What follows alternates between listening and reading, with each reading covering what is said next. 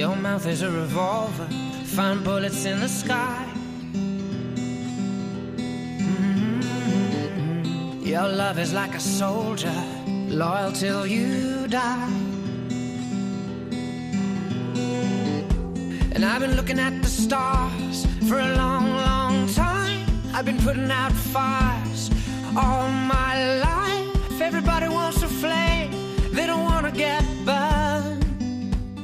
Comienza Mirada de Apóstol, un programa dirigido por el padre Miguel Segura.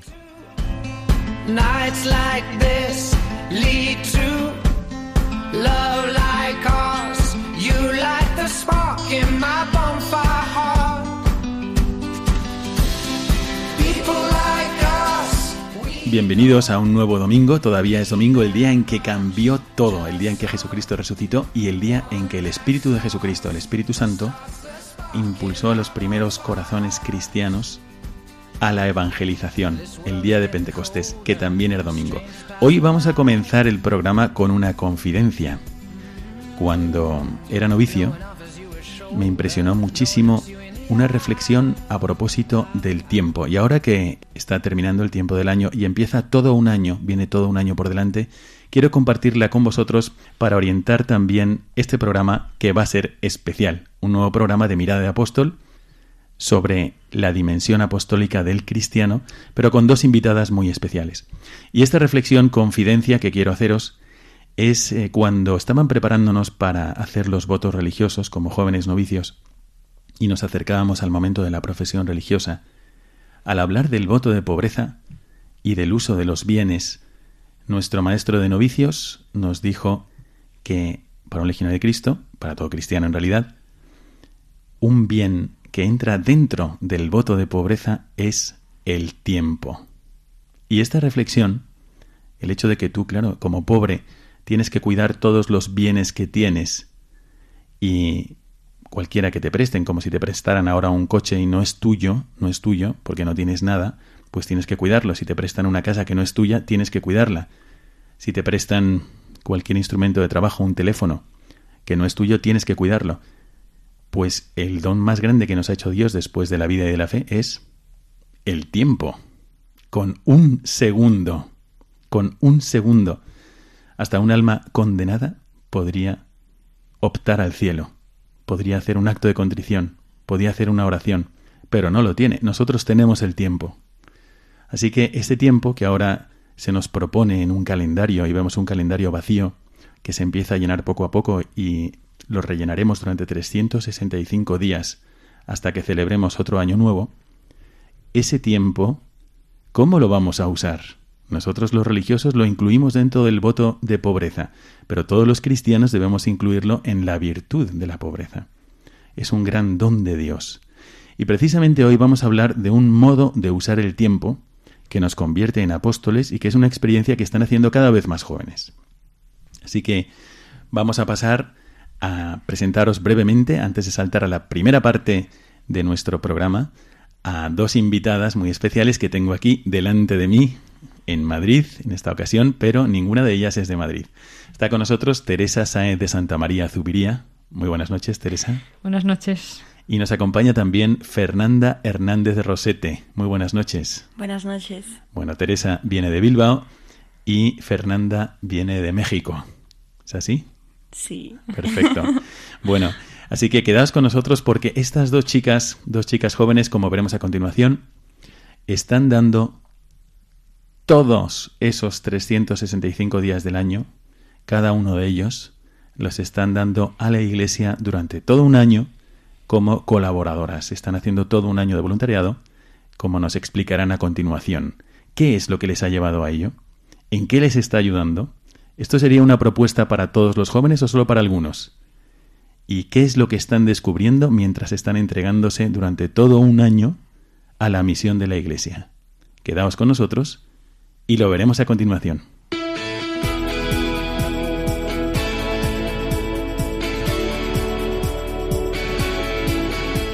Mirada al presente.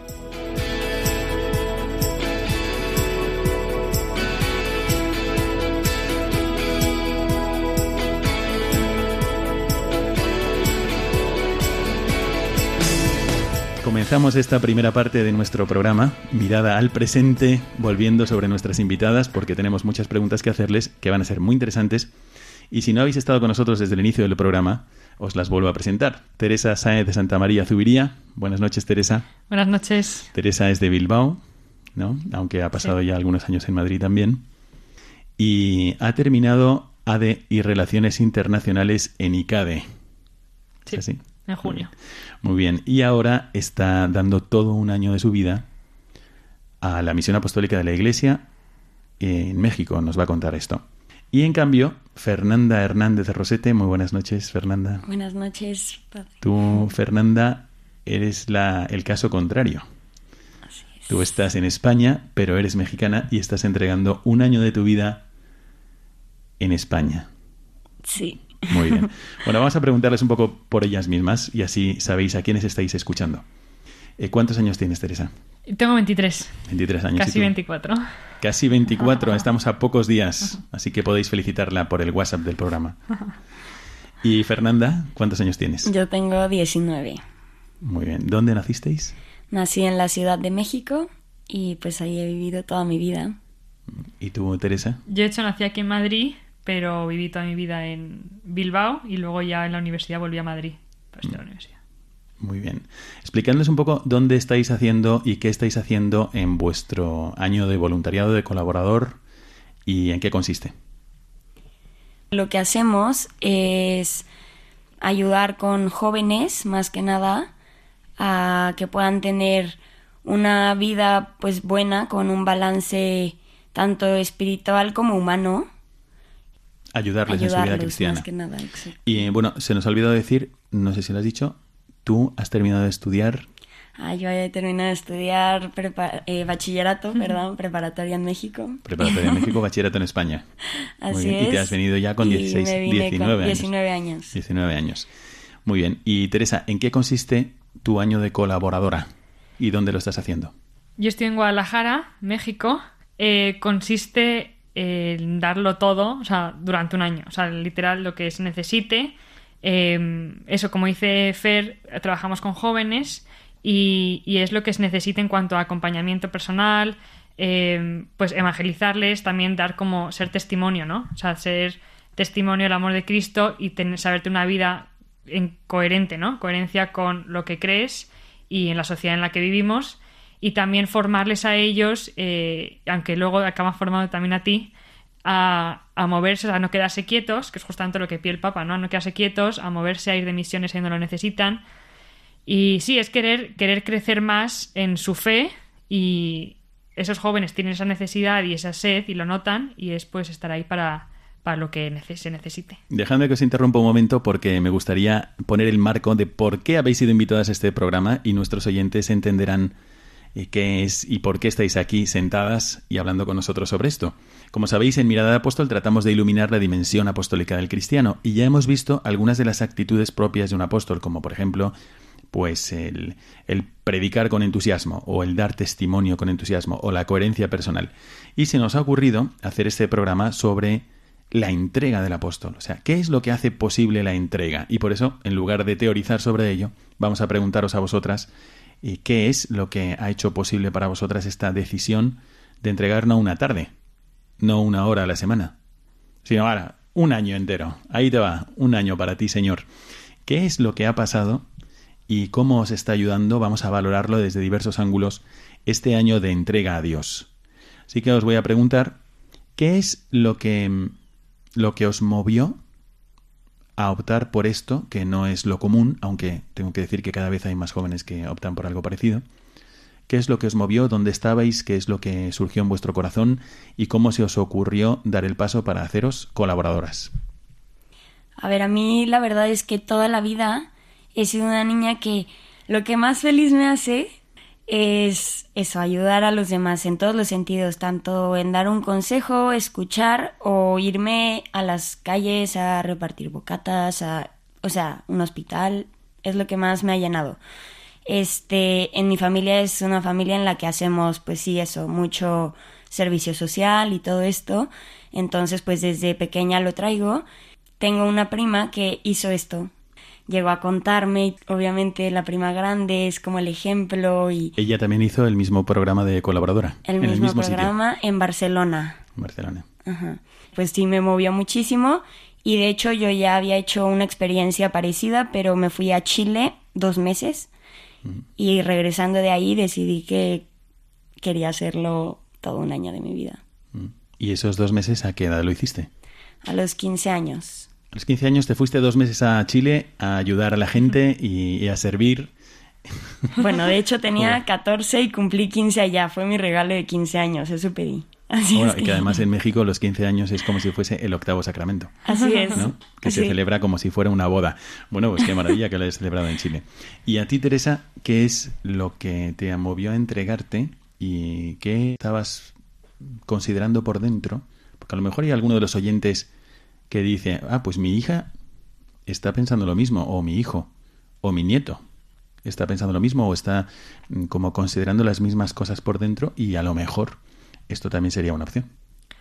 Pues yo empecé a pensarlo cuando ya veía que me quedaba un año de universidad y era el quinto año y te empiezas a plantear, ¿no? ¿Qué vas a hacer después? Como que ya no hay un septiembre en el que empieces clases, como que tienes que pensar qué quieres hacer con tu vida, ¿no? Y, sentía como dentro de mí mucha, la verdad es que muy agradecida con, con la vida, pero sobre todo muy agradecida con Dios por todo lo que había, o sea, todo lo que me había dado, ¿no? O sea, hasta, hasta los 22 años que tenía entonces. Y, y además sentía como es el, el como que hay tiempo para trabajar, o sea, hay mucho tiempo, entonces porque quería algo algo me decía que no, o sea, quería dar de mí algo más, ¿no? O sea, sé de querer entregarte en algo que pero to- todo tu ser, ¿no? O sea, todo. Y entonces yo fui eh, a misiones a Guinea Ecuatorial hace un par de años y cuando volví eh, muy recomendables. Eh, fueron, fueron unas misiones estupendas. Teresa ya ha estado con nosotros para contarnos esto. Y entonces cuando volví eh, me pidieron un colegio que fuese a explicar en la semana del Domun lo que era un misionero y qué hacía y todo, ¿no? Entonces a mí me llamó mucho la atención cómo el director de ese colegio, aquí en Madrid, me presentó como, eh, pues os hemos, les decía a los alumnos, os hemos traído a esta niña para que veáis que un misionero no tiene por qué ser forzosamente eh, una persona consagrada, o sea, una, o una monja o un sacerdote en la otra punta del mundo y mayores y tal, ¿no? Y a mí me llamó mucho la atención. Entonces, como que eso me dio a reflexionar mucho y sí tenía como esas ganas de poder hacer ver a otras, a otros jóvenes, ¿no? Más pequeños que yo, que no tienes que tener ni cualidades especiales, ni dones especiales, ni, ni, ni ser la mejor del mundo para poder ser misionero y no tienes por qué ser, eh, o sea, no tienes por qué tener, o sea, independientemente de tu vocación en la tierra, eh, pues puedes, o sea, puedes ser misionero, ¿no? Siendo estudiantes, trabajando, no tienes por qué ser monja, sacerdote, eh, que además, o sea, ellos están ahí, que son un ejemplo, para mí han sido un ejemplo, y poder mostrarles eso, ¿no? Entonces era mi principal motivación. Efectivamente, desde el programa es lo que tratamos de hacer, ¿no? Que es que estés donde estés, puedes estar en la ONU o en el campo, o puedes estar con tu familia o soltero, o puedes ser sacerdote, papa o niño recién bautizado, el impulso que recibimos en el bautismo nos lleva a comunicar la buena noticia de muchas maneras. Puede ser con tu idioma o con todos los que hables, si hablas muchos, puede ser con tus gestos, con tu ejemplo, pero nosotros somos un reflejo del amor de Dios para los demás. Porque lo hemos aprendido de Cristo y nos ha tocado en el bautismo. Y este es el impulso que mueve a la Iglesia.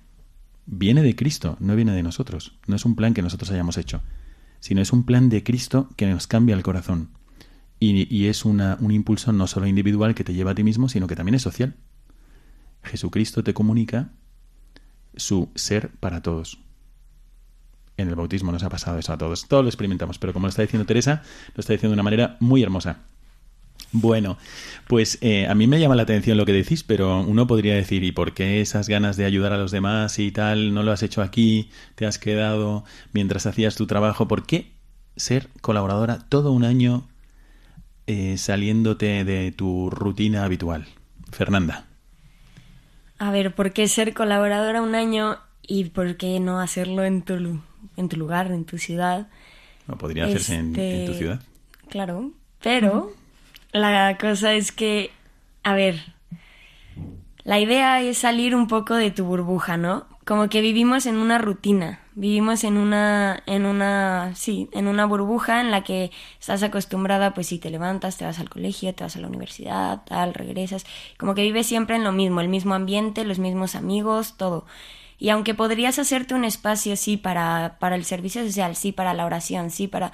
No es lo mismo a que si tú decides como romper un poco esquemas y te vas a otro lugar en el que, pues sí, efectivamente, pues no conoces a nadie, es todo distinto, es pues es ir, ir un poco como contracorriente sería este romper esquemas y sí ayuda muchísimo hacerlo en otra parte, con otras personas, con otra cultura, porque ayuda a conocerte y conocer a Dios de otras formas y eh, sí, como alimentándote mucho de otras culturas. Ahora que te estoy escuchando y, y te escucho hablar de la burbuja, pues estoy pensando en muchos casos de chicos que necesitan salir de su burbuja. Y hace poco una chica me decía, una chica de 27 años, me decía, es que no he fallado en nada, no he fallado en nada. O sea, me han, eh, me han puesto siempre metas que he ido cumpliendo y todos estaban muy satisfechos de mí porque llegué a cuarto de la ESO con unas notazas impresionantes que me permiten incluso relajarme un poco para la media final. Llegué a la selectividad, máxima nota, podía elegir lo que quisiera Llegué a la carrera que yo quería, donde yo quería, donde mis padres esperaban, terminé la carrera, terminé el máster, trabajé en Alemania y encontré un trabajo impresionante en una consultora y es que no me han enseñado a elegir y no sé realmente para qué quiero esto. Después de cuatro años trabajando de forma casi de trabajos forzados con muy buen sueldo, pero para ganar dinero, dinero, dinero, se pregunta, ¿qué quiero hacer con mi vida? No le han enseñado. Y eso ha sido también pues porque en realidad se ha mantenido dentro de una burbuja, siempre nos protege esa burbuja, por eso la queremos y, la valoramos. Pero también es verdad que salir de la burbuja un tiempo y verte desde fuera y pensar qué quiero hacer con mi vida, el último día de mi vida, de qué voy a estar orgulloso, ¿no? De haber amasado una fortuna o de haber tomado decisiones de cara a Cristo con quien me voy a encontrar, ¿no? Bueno, pues a ver, Teresa, a ti me gustaría que nos hicieras una valoración un poco de, tu año de, colaboradora y que nos digas en qué te está ayudando en la práctica, humanamente, en qué te está ayudando en la práctica. Pues los... Si es que te está ayudando. Sí, muchísimo, la verdad. Llevo cuatro meses y la verdad es que se podrían definir como una montaña rusa, literal.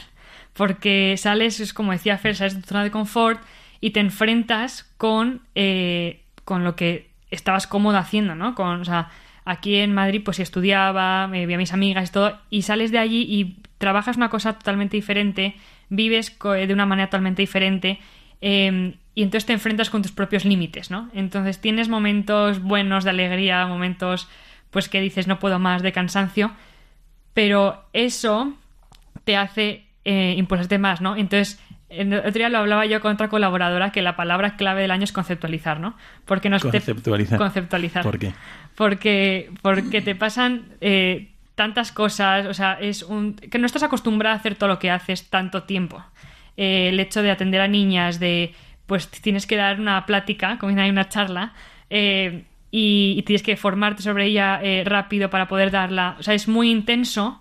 Y, tienes también, lo, bueno es que tienes muchos momentos de pararte y reflexionar qué te está pasando. Y eso te ayuda mucho el ambiente en el que estás, ¿no? Y las personas que te vayan acompañando.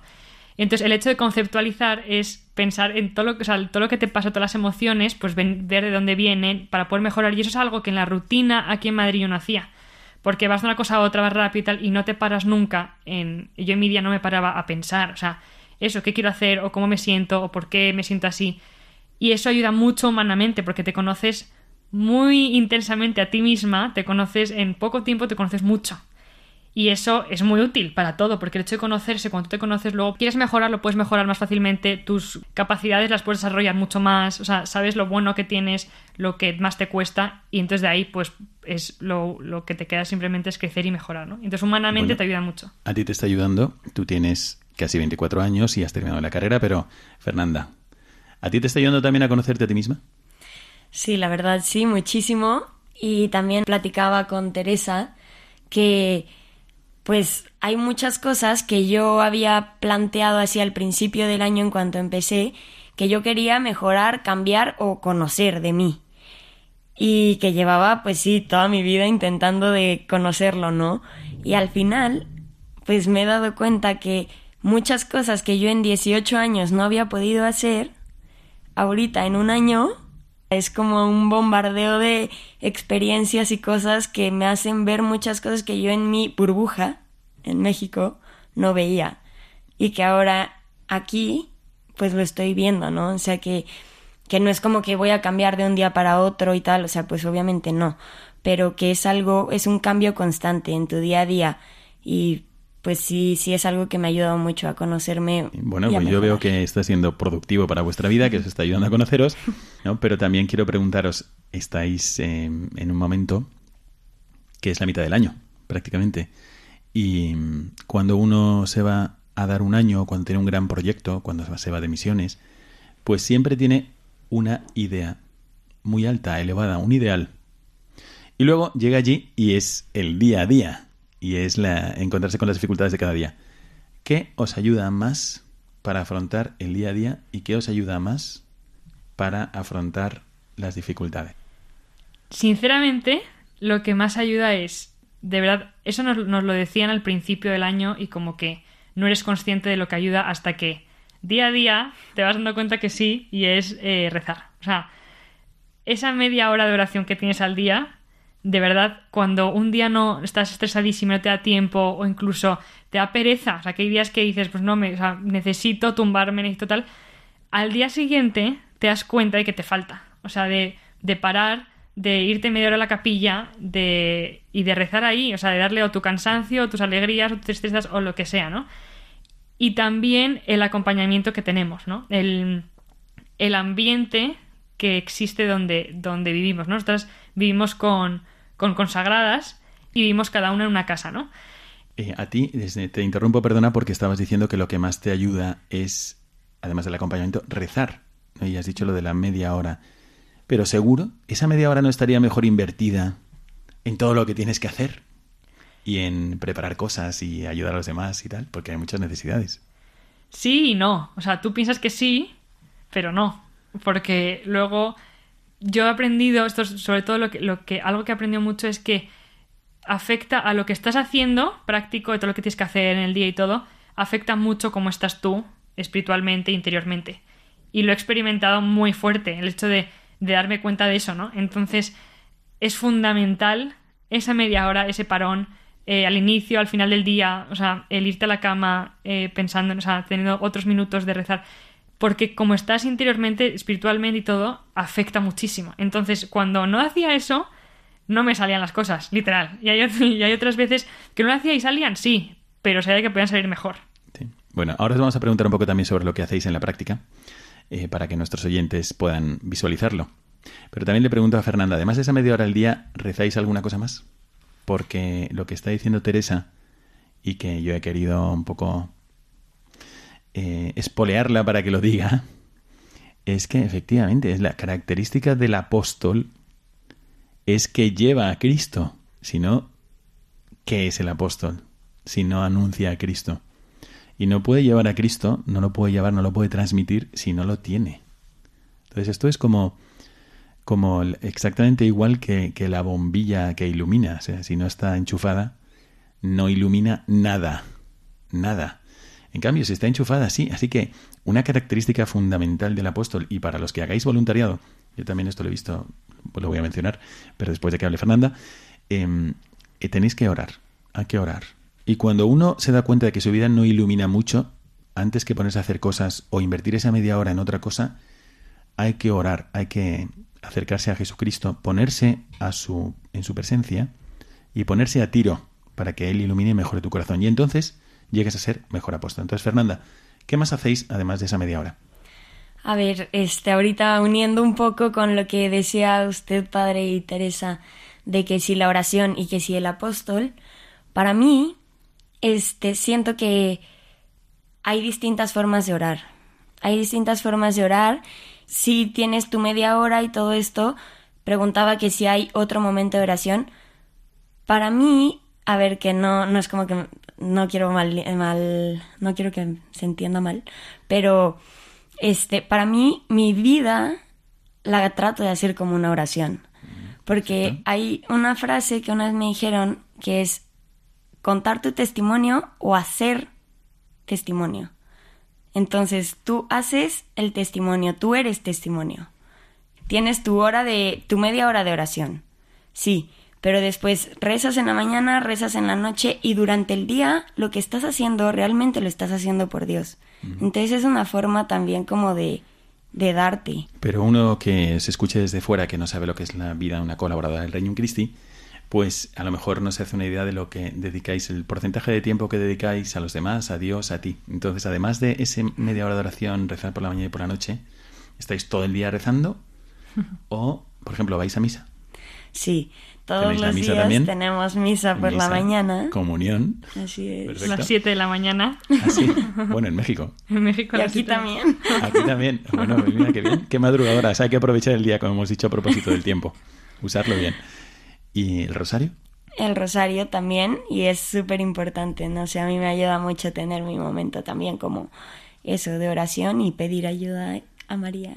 Pues queridos amigos, estáis escuchando a Fernanda que tiene 19 años, Fernanda Hernández Rosete, y diciendo que para ella es muy importante rezar el rosario y le ayuda mucho en su vida. ¿Qué pensáis de la juventud de hoy, eh? A veces tenemos ideas mm, pues que tienden un poco a lo negativo y sin embargo no vemos tan bien lo que hay. Y Teresa, que nos dice que Teresa, Teresa Sáenz de Santa María Zubiría, que nos dice que para ella lo más importante en este año de colaboradora, sin lo cual no puede seguir adelante, es la oración. Así que estos testimonios nos tienen que ayudar también para tomar decisiones nosotros y decir, ¿y si mi vida tuviese un poquito más de oración? Os quiero contar el hecho, lo he contado una vez, pero lo, vuelvo a contar, de un párroco que fue enviado en Estados Unidos, un párroco polaco, el padre Ron Scheire, fue enviado para cerrar una parroquia, porque había tan pocos fieles, no funcionaba, había que cerrarla. Y él dijo, bueno, le dieron un año para cerrarla y dijo, bueno, antes de cerrarla, voy a pedirle a Dios. Y se ponía de rodillas durante una hora todos los días delante de la Eucaristía. Esa parroquia floreció y al cabo de un año ya no había que cerrarla. Así que él se preguntó, si esto ha pasado así durante... porque he invertido una hora de oración delante de la Eucaristía, voy a ver qué pasa si invierto dos. Y todos los días estuvo rezando dos horas delante de la Eucaristía. La gente lo sabía. El padre Ron estará rezando delante de la Eucaristía de tal hora a tal hora. Es lo que hacía. Pues esa parroquia terminó fundando otra. Una parroquia que estaba destinada a cerrarse. Así que la oración es la clave del apóstol. Bueno, y ahora voy- vamos a volver, le preguntamos a Teresa, queridos amigos, porque se nos está yendo el tiempo como siempre, así se nos va a ir el año. Pues eh, le preguntamos a Teresa sobre algo que estaba mencionando. Ellas, ellas están viviendo con eh, una comunidad de consagradas.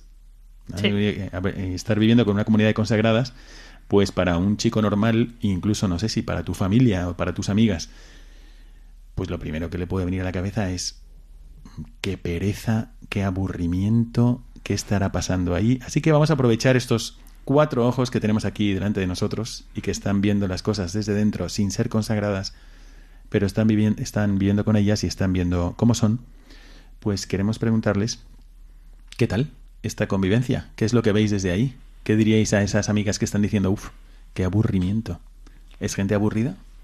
Pues que no es nada, nada por el estilo como se imaginan. Y es como tener ocho mamás, ocho hermanas mayores, eh, ocho amigas viviendo contigo, ¿no?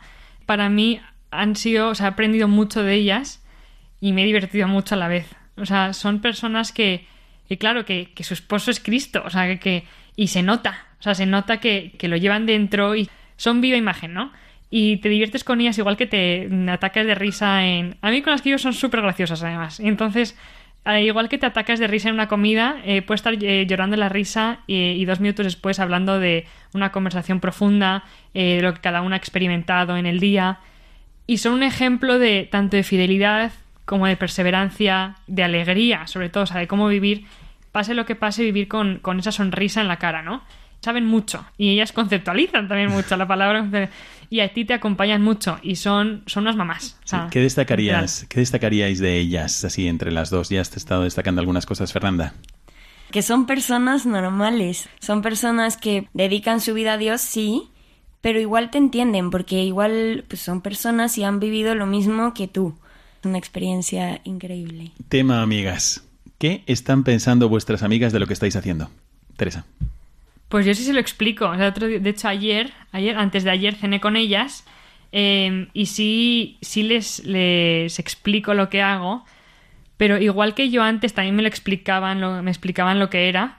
eh, y, y sí, te lo pone a explicar, pero hasta que no lo experimentas de verdad, hasta que no experimentas eh, lo que es día tras día hacerlo, pues también es difícil de entender, ¿no? Eh, pero a mí sí me ha ayudado mucho contarle a mis amigas eh, todo lo que hago, ¿no? Eh, y la verdad es que yo sí siento, sí siento su apoyo, eh, aunque sé que algunas no lo harían, otras a lo mejor, pero, pero sí, yo sí se los digo, porque además de que tú, yo, a mí también me hace ilusión contarles, pero es algo que por mucho que te cuenten, hasta que no lo haces, igual que muchas en la vida, pues, pues ni te lo imaginas, ni nosotras, en un cursillo previo que tienes que hacer para poder irte, ¿no? Y que te forman, lo hicimos juntas. Y ahí yo creo que las dos nos ha cambiado completamente la, lo que es ser colaboradoras, ¿no? Porque te lo pone a explicar y todo, y tú puedes tener la mayor ilusión del mundo, pero hasta que no lo haces, te levantas cada día a misa y vas cada día a, o sea, las actividades y todo, pues tampoco... O sea, hay, hay cosas que no puedes explicar, ¿no? ¿Y tus amigas, Mis Fernanda, amigas- qué piensan de lo que estás haciendo? A ver, es que yo creo Con que hay dos extremos. hay las que piensan como, ala, qué guay que estás en Madrid y que piensan que me la vivo turisteando y que yo puedo acomodar ahí mis horarios así como yo quiera y que sí, que me la vivo en la puerta de Alcalá en el retiro y tal. Y hay otras que piensan lo contrario, que me la vivo rezando, que no salgo, que estoy de rodillas toda la, toda la tarde, o sea, yo qué sé, pero sí, como que hay dos extremos, la verdad. Tengo una que otra, son muy pocas, yo creo que dos, que, que saben lo que es. Una porque lo está viviendo igual, está, Está igual de colaboradora. Ajá. Y otra, pues porque nada, porque es mi mejor amiga y yo le cuento y me conoce y sabe y todo esto, entonces pues me apoya. Pero pues sí, o sea, como que a lo mejor puede ser un poco difícil a esta edad, este, el tomar una decisión de irte a vivir con consagradas y lo que decíamos, salir de tu rutina y romper esquemas. A veces da miedo, pero. Habéis mencionado que hay un cursillo para aprender y para lanzarse, ¿no? Sí. ¿Y cuántas seréis? En este cursillo, es que hay varios en el mundo. O sea, nosotros fuimos a Roma y éramos 11 colaboradoras. Eh, y luego hay otro cursillo en México que eran alrededor de 50, ¿no? Mm, bueno, pues 61, ¿no? Más gente que la que había seguramente en el cenáculo el día de Pentecostés. ¿no? Y salieron y bautizaron a 3.000. Bueno, pues ahí estáis vosotras por todo el mundo. Bueno, 61 chicas y luego habría otros tantos chicos. Bueno, muy bien, se nos está yendo el tiempo, pero mm, ¿qué les diríais a vuestras amigas eh, que a lo mejor están escuchándote sobre la posibilidad de ser colaboradora, entregar un año de tu vida a Dios, a la iglesia, a tiempo completo? ¿Realmente se lo aconsejaríais? ¿Y por qué? Pensando en vuestras amigas concretas. ok. A lo mejor les has mandado un WhatsApp diciendo, voy a salir en la radio. Ahora te voy a mandar un mensajito. A ver, yo sí, sí se los recomendaría. Y pues, ¿qué les diría? Yo les diría, no sabe, como decía Teresa, no sabes lo que es hasta que lo vives. Entonces, si de verdad tienen ganas de conocerse a sí mismas, de tener una relación mucho más fuerte con Dios y de eso, de alimentarse, eh, tanto en su fe como en personas y madurar y todo esto, que es una experiencia en la que lo puedes hacer 100% y te ayuda muchísimo. Bueno, pues queridos amigos, vamos a dejar aquí la entrevista porque se nos ha acabado el tiempo de esta mirada al presente y os esperamos en la siguiente parte de nuestro programa.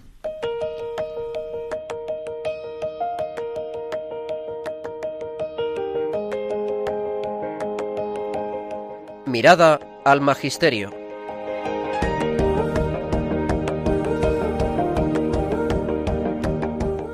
En esta sección de mirada al magisterio, hoy, dado que tenemos con nosotros a dos chicas que están dando pues toda su, su vida durante un año, 365 días, se la están dando a Dios, sirviendo a la iglesia, pues eh, vamos a hablar, hemos cogido unos textos sobre todas estas personas, chicas, que tienen una gran inquietud, un gran corazón, se han unido a Cristo en el bautismo y han decidido seguirle de cerca. Hemos elegido una- unos textos de San Juan Pablo II, de Mulieris Dignitatem. Entonces vamos a pedirle a Fernanda que nos lea el primer texto que hemos elegido.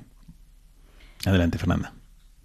En la historia de la iglesia, vemos a aquellas mujeres que personalmente se habían encontrado con Cristo y le habían seguido, y después de su partida eran asiduas en la oración, juntamente con los apóstoles en el cenáculo de Jerusalén hasta el día de Pentecostés. Aquel día el Espíritu Santo habló por medio de hijos e hijas del pueblo de Dios, cumpliéndose así el anuncio del profeta Joel. Mm, ¿Qué te llama la atención de este texto? ¿Y cómo lo aplicas a, a tu experiencia de colaboradora y del cursillo? No sé, yo podría aplicarlo quizás como... Pues sí, o sea, nosotros estamos como dejando nuestro lugar para venir y hacer otra cosa, como ser apóstoles. Entonces a mí también me recuerda como en, en Pentecostés que pues cuando les dice a, a, ellos que confíen, que no sé qué, que Él va a estar con ellos y tal, y ellos están esperándolo.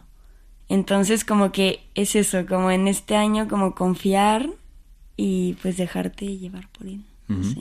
En esta carta apostólica, eh, el Papa nos habla sobre la mujer, la dignidad de la mujer, ¿no? Y vosotras sois, pues, dos mujeres, dos chicas que estáis dando vuestra vida a Dios durante un año como colaboradoras. A mí me gustaría, ah, dado que habéis hablado de esta experiencia de, de vivir también en una comunidad de mujeres que están totalmente consagradas a Jesucristo, que Teresa nos leyera este texto que ha traído. A ver, Teresa, adelante.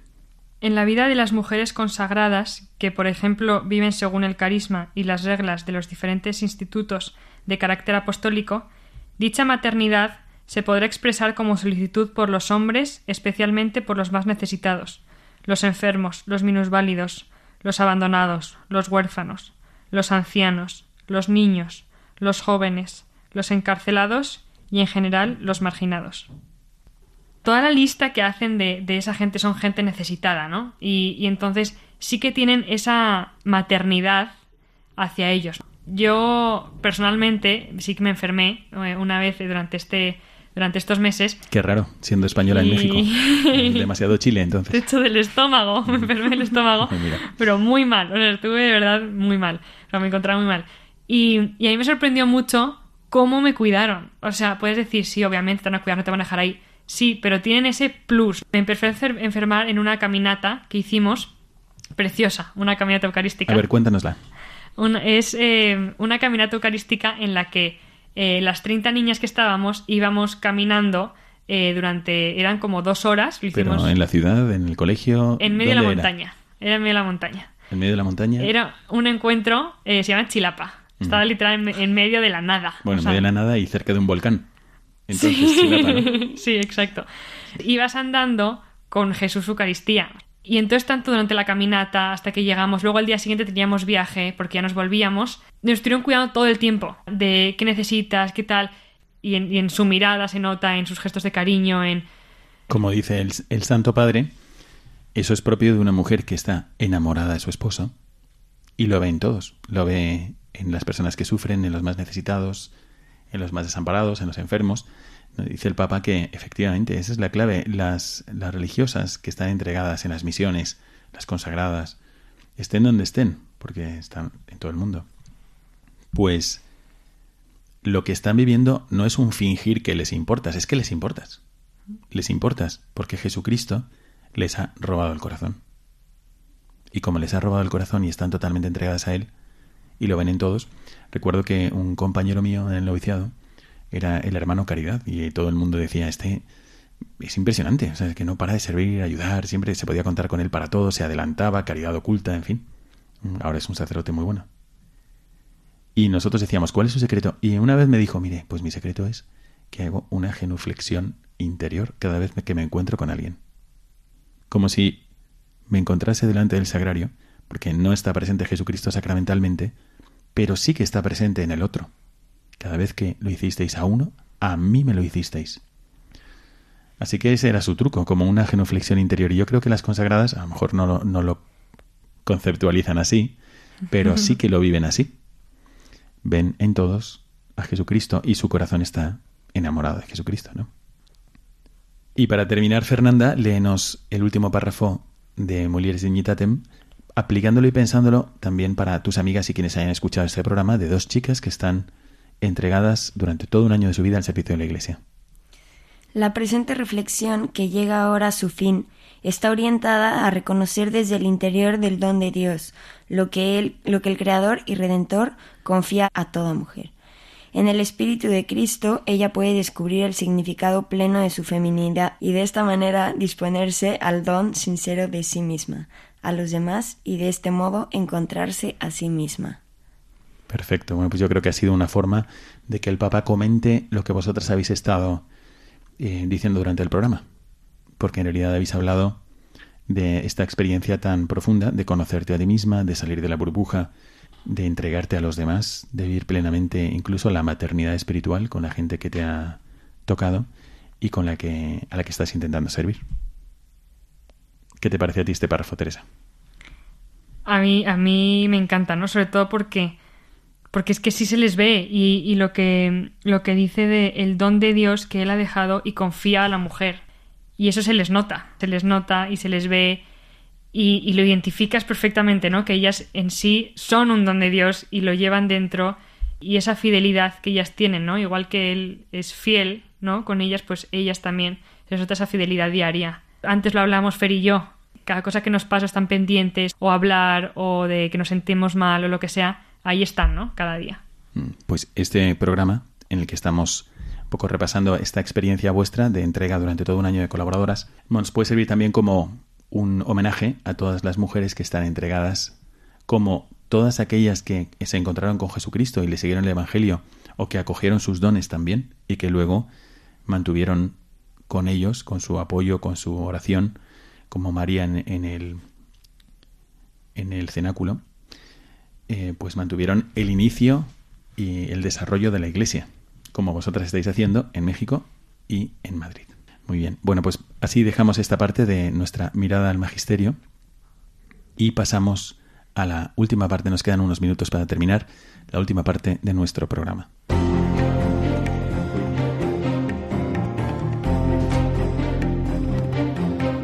Mirada al futuro.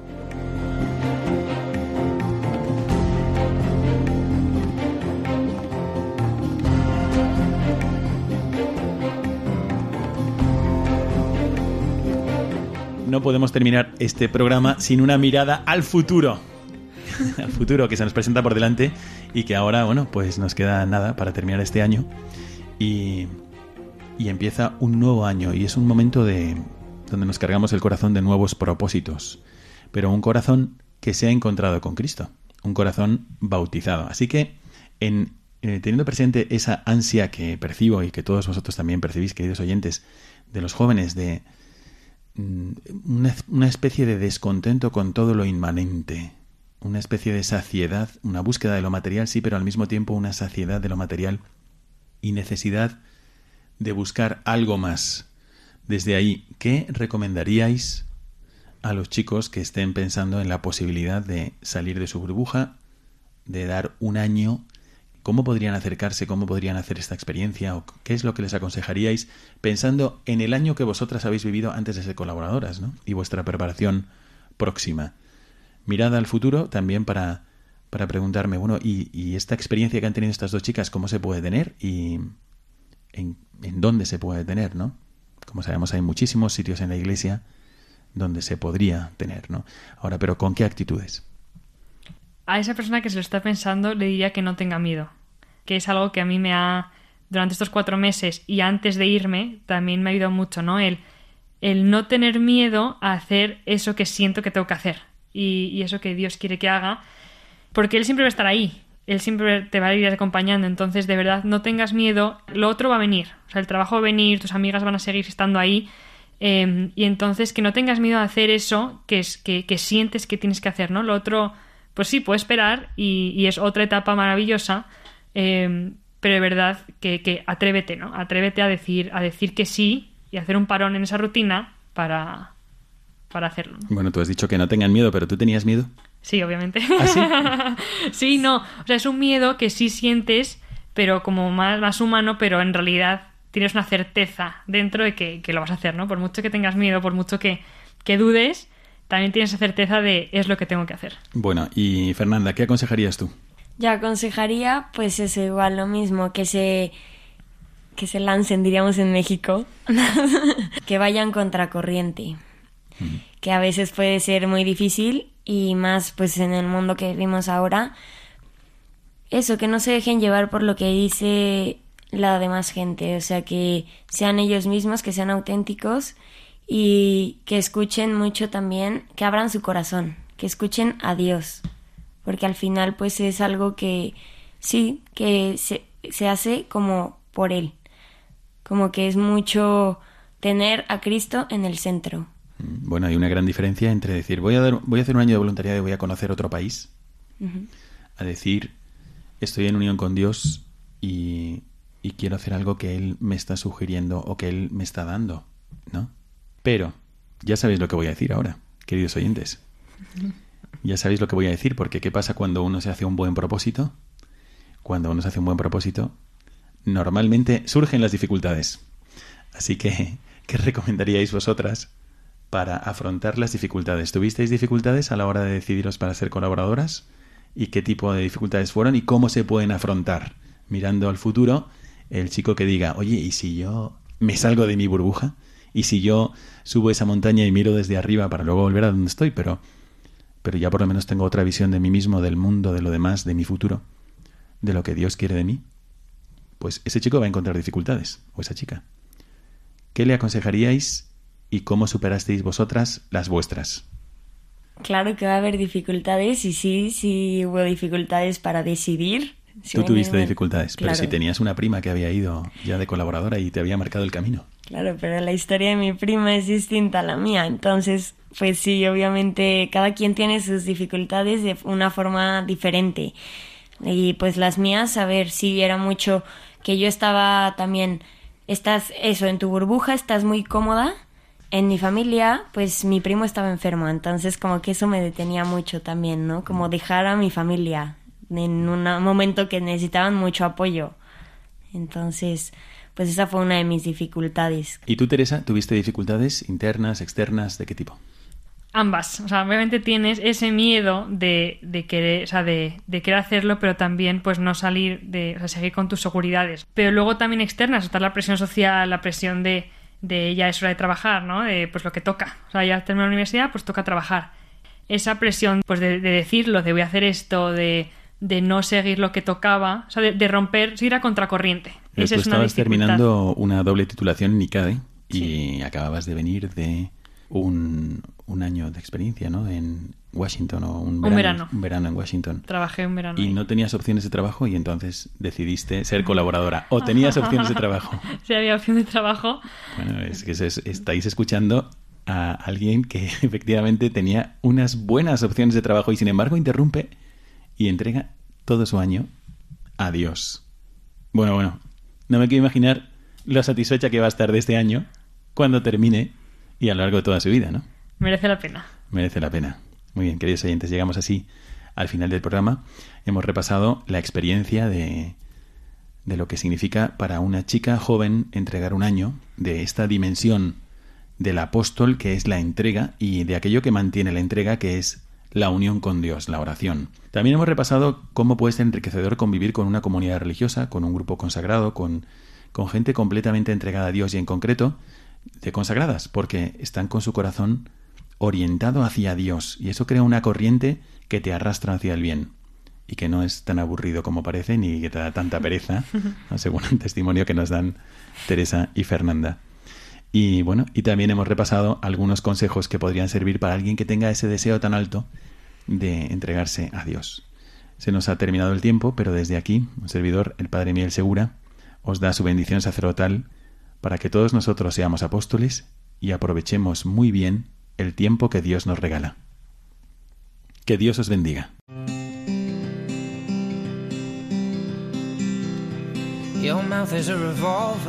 Find bullets in the sky. Mhm. Your love is like a soldier, loyal till you die. And I've been looking at the stars for a long, long time. I've been putting out fires all my life. Everybody wants a flame, Acaban de escuchar el programa Mirada de Apóstol, dirigido por el padre Miguel Segura.